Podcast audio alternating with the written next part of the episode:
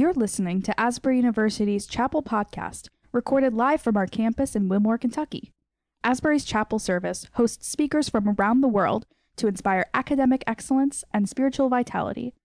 We hope you enjoy today's message.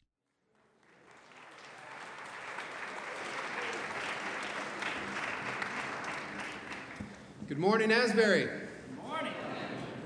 Two announcements this morning. First, this semester, the Faith and Culture series presents Faith in a Culture of Outrage with special guest Ed Stetzer from Wheaton College. So, tomorrow at 4 p.m. in the screening room, you'll get to hear Rich Manieri, Cottrell McCorder, Michelle Kratzer, and Mike Yoder talk with Ed Stetzer about this particular topic.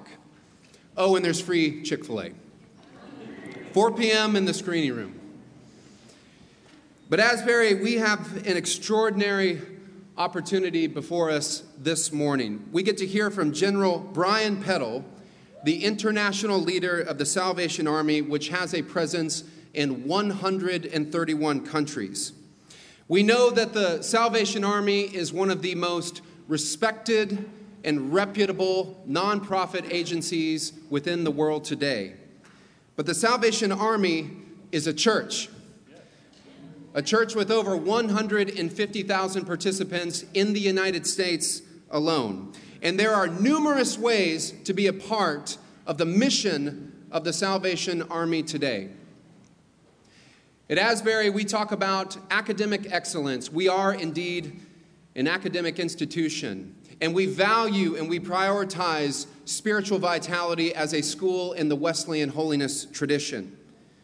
But our DNA is mission and its purpose and its service. And for those of you who want to bend the universe in the favor of the common good and your neighbor and the widow and the orphan and the alien, I will tell you there is not a more reputable and functional and faithful partner to join in this other than the Salvation Army.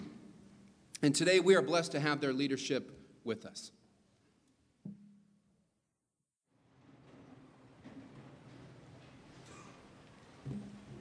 Asbury, will you pray with me?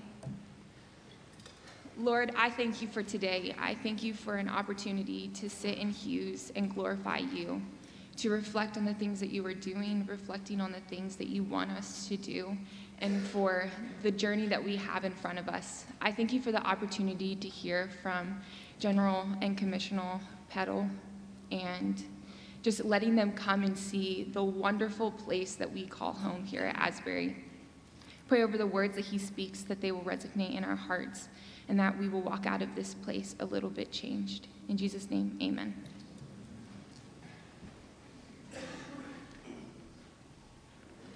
Holy, Holy, Holy is uh, one of my favorite all time songs. Someday in the future, all of God's children from the dawn of time and to all uh, up until the uh, time of his reappearing will gather around his feet, and we will all stand and we will sing in his presence Holy, holy, holy, worthy are you to receive honor and glory and praise. And the band was phenomenal, and your singing was phenomenal, but it will all pale in comparison of that day. Thank you so much for welcoming us here today. I'm Commissioner David Hudson, the National Commander of the Salvation Army of the United States. It is my privilege today to introduce to you the General and Commissioner was General Brian and Commissioner Rosalie Peddle. They are the international leaders of the Salvation Army, and as you heard Dr. Brown state, uh, Salvation Army now serves in over 100 or in 131 countries. They come with a wealth of experience. Both have been Salvation Army officers for more than 40 years. Starting in Canada, they have always had a pastor's heart. Um, Commissioner Rosalie was telling, uh, I think it was Dr. Brown today, about moving, and her most traumatic move is when she had to leave the church ministry and to go into administration. But throughout all of their ministry, they have had that pastor's heart. They've served in, other than Canada, in New Zealand and the United Kingdom, and they now serve as international leaders. General Brian Peddle is the 21st General of the Salvation Army. The pride of their life may be, though, two wonderful daughters and five wonderful grandchildren. And that international flavor continues because one of their daughters is a Salvation Army officer serving in Australia. So, one daughter in Canada, one daughter in Australia, and they are serving in the United Kingdom. And so, it's my joy and my privilege to welcome them not only here, but to the United States of America. And Commissioner Rosalie Peddle is going to come now and share scripture with us.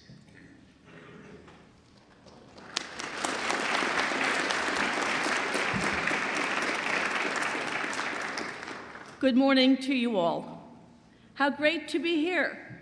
You know that we travel the world in these days, and we have just come back from Congo, and we've had 10 days, 10 spectacular days with the people and hearing their hearts, singing with them, dancing with them. And uh, God has blessed us in just more ways than I can tell you. But here we are this morning I'm glad that I know where I am. I'm glad I know the day and the date. That's a good sign that I'm, I'm okay. But here we are this morning to share with you. And we're going to share with you a scripture reading that's very important for us today. I am very uh, pleased to be a international leader, a woman, international leader who can take my place around the world to preach and teach and share. I am a privileged in these days to go around the world and empower girls, young girls, and women to be all that God is calling them to be in these days. And uh, that's a passion of mine. And if you want to know what really ignites our hearts beside our love for the Lord Jesus Christ, is being around people like you this morning who have your life ahead of you, who God is calling you all by name, has great plans for you, and we can hear your heart today and be with you and share about our love for Jesus. And so we give him all thanks, and he deserves all the honor and the power and the glory this morning because he is a great God. The scripture reading, the Bible verses for this morning is found in 1 Peter chapter 1 1 Peter chapter 1, beginning to read at verse 13. Just a few verses, but you're familiar with these verses. But we want these verses to become alive in your hearts today. Therefore, prepare your minds for action. Be self controlled. Set your hope fully on the grace to be given you when, when Christ Jesus is revealed. As obedient children, do not conform to the evil desires you had when you lived in ignorance. But just as he who called you is holy, so be holy in all you do. For it is written, Be holy because I am holy. May God bless his word. May he speak to our hearts and may we go out this morning again feeling a transformation because we met with Jesus. God bless you.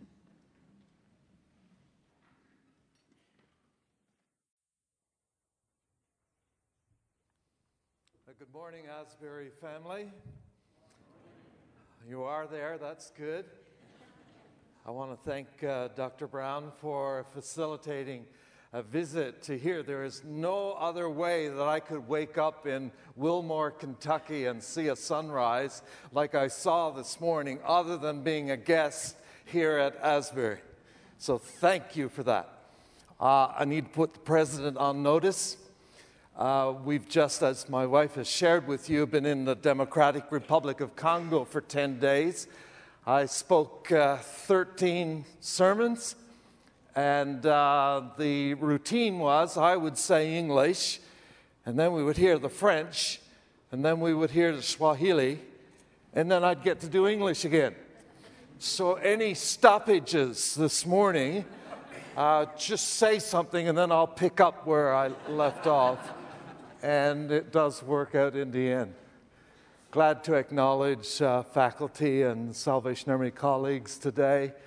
And uh, may I acknowledge the Salvation Army Students Fellowship and thank God for this long, beautiful relationship with this institution and say that it's long time that I actually show up here. So thank you very, very much. I want to share with you this morning from my heart, as you could and should expect around a theme of uh, separated and sent.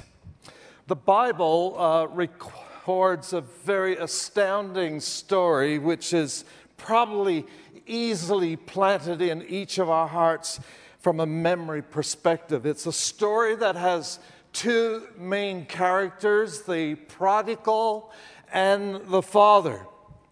And it's a circumstance whereby a son is so desperate that he has absolutely no other option but to find his way back home.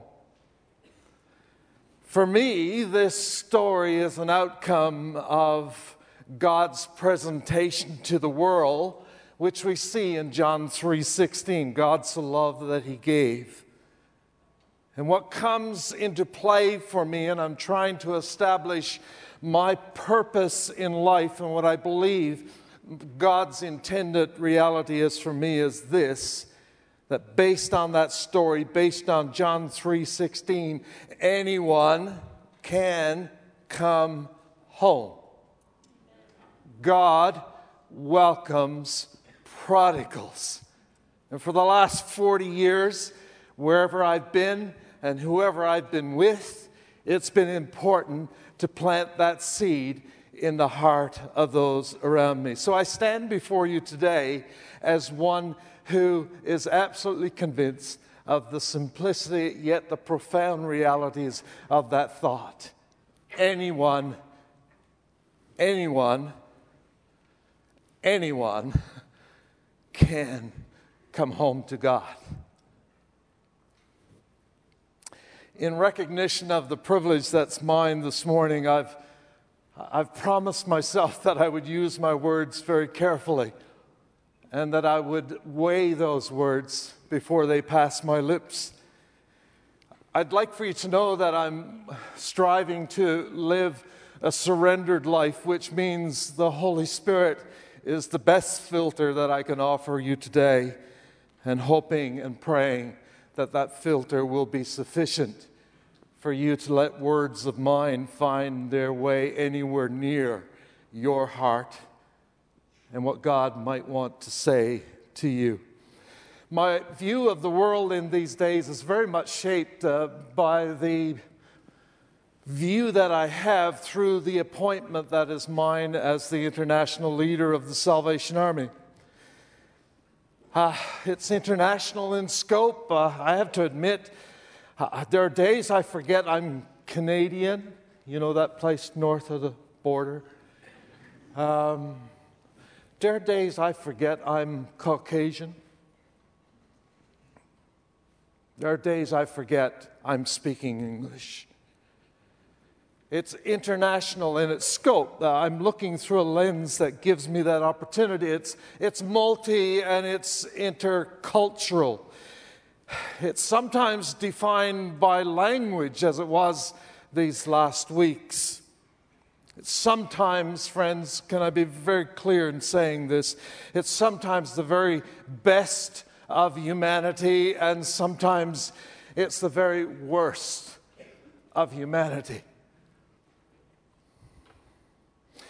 My politics are nonpartisan. But let me say this to you that my thoughts as they wander from Burkina Faso in Africa to Sri Lanka to America, I am certain of this one thing. There are millions and millions of people who need Jesus Christ. God's mission in the world is centered on that reality. At the very heart of who we are as people who follow Jesus, there is a sense in which we must not forget that the fields are white to harvest. And America is no exception. God calls us into relationship with Him so that He can bring healing uh, to people, uh, so that we can win nations. We still believe God wants to embrace the world in which we live. And I'm convinced that He's both able and remains willing to do so. I have a view of the church in these days. It's been created through many years of ministry and rubbing shoulders with faith and interfaith and catching some glimpse of what God is doing in the world in which I live. I love the way that Christopher Wright challenges my heart uh, when he says that most Christians today are asking the wrong question. They're asking the question uh, Does God still have relevance? Does he still have a mission in the world? And Christopher Wright says, Wrong question. The question we need to be asking is this Are we, his church, to do his mission in the world. The mission hasn't changed. And as this student body, with your youth and your passions, you rise up, you have to know that what God is asking from you is to have you as a part of that mission to be his church who's in tune with the fact that millions are dying in sin and that we don't have a good strategy yet that's proven to withstand some of the onslaught that's going on around us. Can I pursue that with you? Just a little bit this morning. Just a little bit. There's a verse in the Old Testament that resonates in my heart. It's in Second Chronicles 7 and 14. It's a verse well known. It says, If my people who are called by my name will humble themselves and pray and seek my face and turn from their wicked ways, then I will hear from heaven. I will forgive their sin. I will heal their land. Christopher Wright's question proposes that to each of our denominations, each of our faith traditions, that we remind ourselves that we are His called out people, separated for purpose by holy intention, having a dynamic that is divine and not simply human. I admit sometimes I shrink back a little when people talk about the Salvation Army as having a holiness tradition, or they describe our ethos. These are okay words. But it isn't ever possible that someone is referring to our roots and our history. And somehow or another, it doesn't reflect our fruit and our future.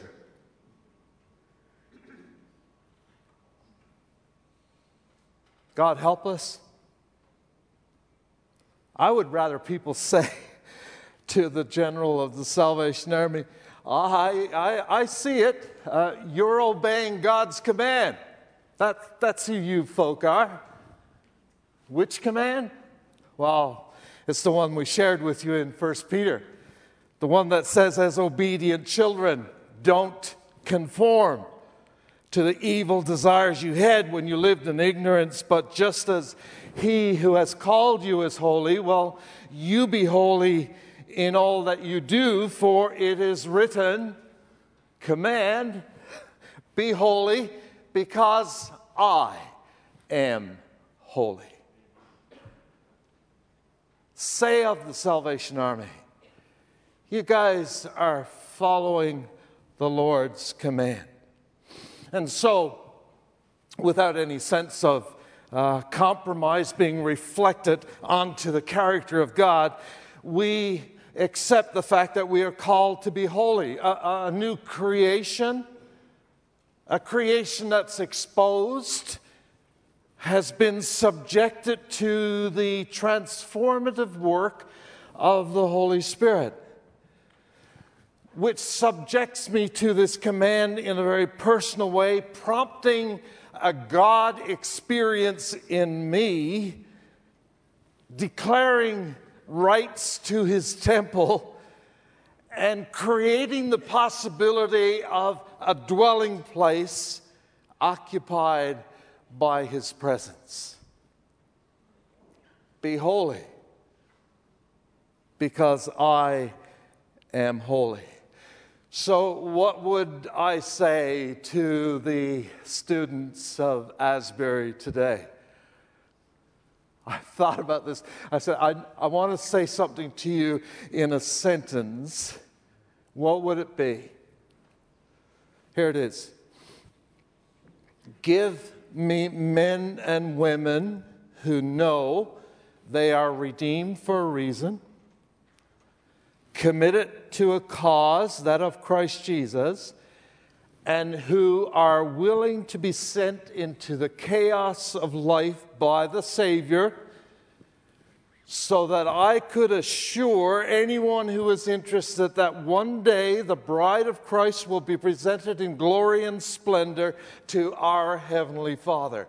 We need young men and women who are redeemed and they know why committed and they know to what, and who are willing to be sent and they know to whom.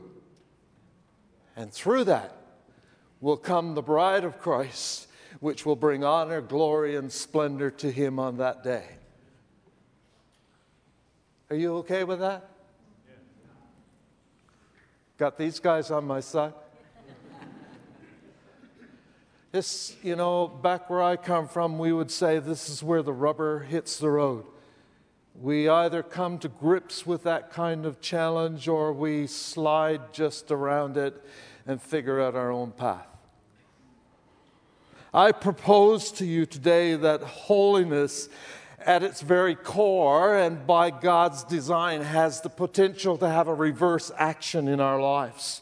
At first, it has this very determined reality that it separates us, it sanctifies us, it, it pulls us into this embrace of God, it shelters us under the shadow of the Almighty.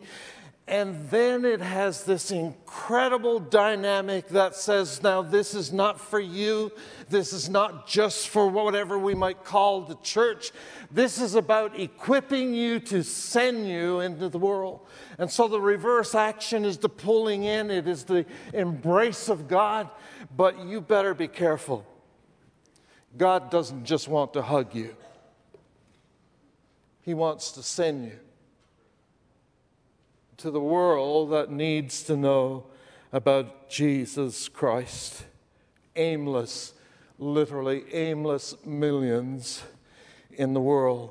Our holiness becomes the garment by which we wear and share to the world. It becomes that which protects us, if you like. It is the shield that is surrounding us so that when we are his called out people and we are asked to confront the evil one, when we are asked to stand firm and become an affront to sin, when we place ourselves in the position where that dark space can only be affected by the light of God, we move into that. And I wouldn't dare do any of these things if I didn't know I had first been embraced and I had been shielded by the command of God to be holy as He is holy. For each of you here today, you need to sort that out in a very personal way because God wants you to be His anointed people. He wants you to be His anointed, sent people so that we can take our part in this great master plan of God. There are questions that come to mind today for me. What, what's, What's the reasonable prospect of the church today in the world in which we're living, where persecution is notable, either in a very demonstrative way or subtly, where marginalization of faith is constantly uh, in our news and on our TVs and in front of us? What's a reasonable expectation of the church? What kind of leaders are needed today to guide Christian faith and practice so that the church still has an ability to celebrate God's work in its midst? Can, can we survive and thrive in this digital world in which we live of podcasts and Facebook likes? How do we find our place in the middle of all of that? How do we manage see, the high public profile of today's apostasy and the failure of notable leaders? Will we become victims of short sightedness due to secularization and materialism and forget in the midst of that that the ultimate goal is glory, is heaven, is eternal? Oh, these questions weigh heavily.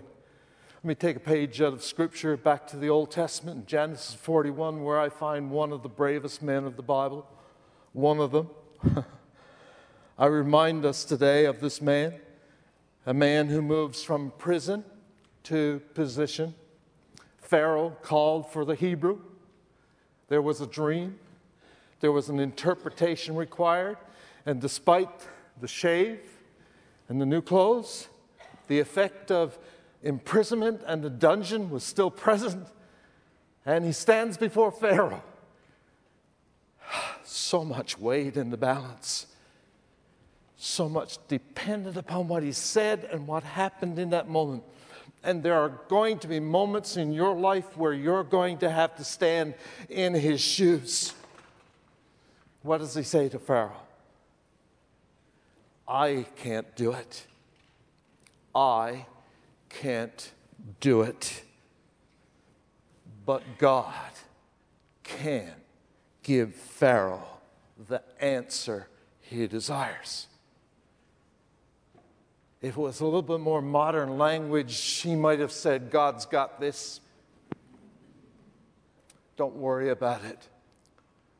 Can you find yourself, your life, being cradled in His hands in such a way that you can write a banner over it? Yes, holiness unto the Lord. Underneath in smaller letters, God has got this. This being your life, your passions, your desires, your pursuit, your desire to be holy, your willingness to say, I have it all surrendered, Lord, it's yours. Salvation Army needs to strive towards relevance, provide evidence of innovation, and always be reminded that it has to recreate itself.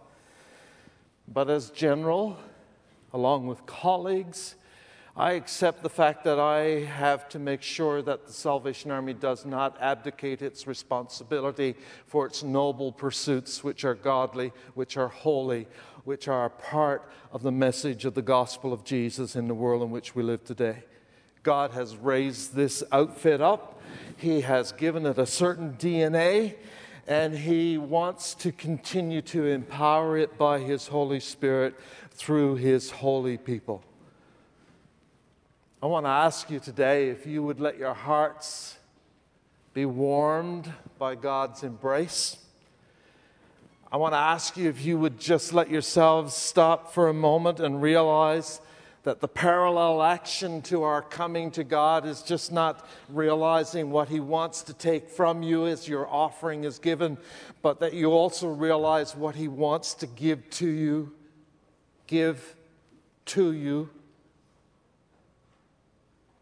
Give to you. So I say to you today uh, stay close to the potter's house. Let God keep shaping. Don't forget there's an altar in life where you must keep kneeling and surrendering. There is a cross which denotes sacrifice and sacrificial living. There is the hope of glory, which says no distraction is worth the abdication of your view, your sight of God. And so I say to you, the world needs a holy army. It needs a holy people. It needs people like you, baptized for the purpose of His good in the world, uh, responding as a separated people, made holy, possessing hearts that beat with the heart of God, being sent because we know that it's worth it and it's a, an important thing and it honors and glorifies God. And at the end of it all, you can stand up at any time and say, There's no reserves, everything has been surrendered. There's no retreats, I'm not turning my back on God. And lying your head down at night and saying, I have no regrets with this day that's gone behind.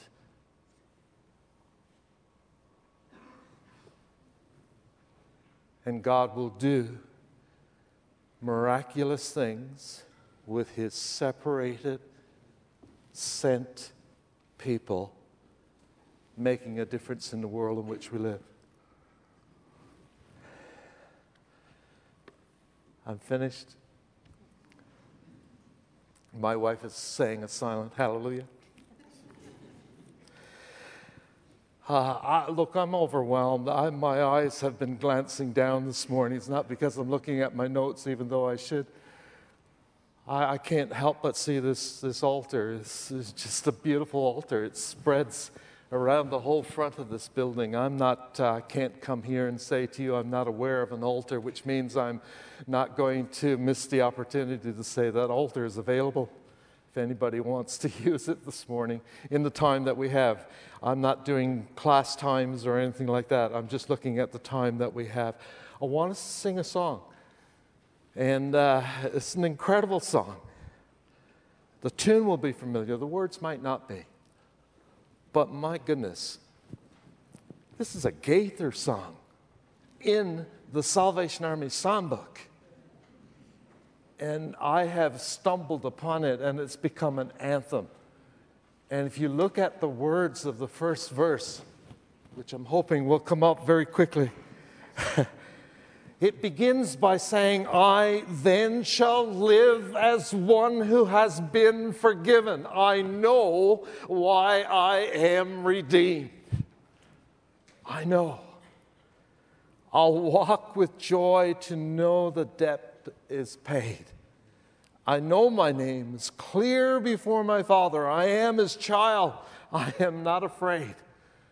I am not afraid. So greatly pardoned am I.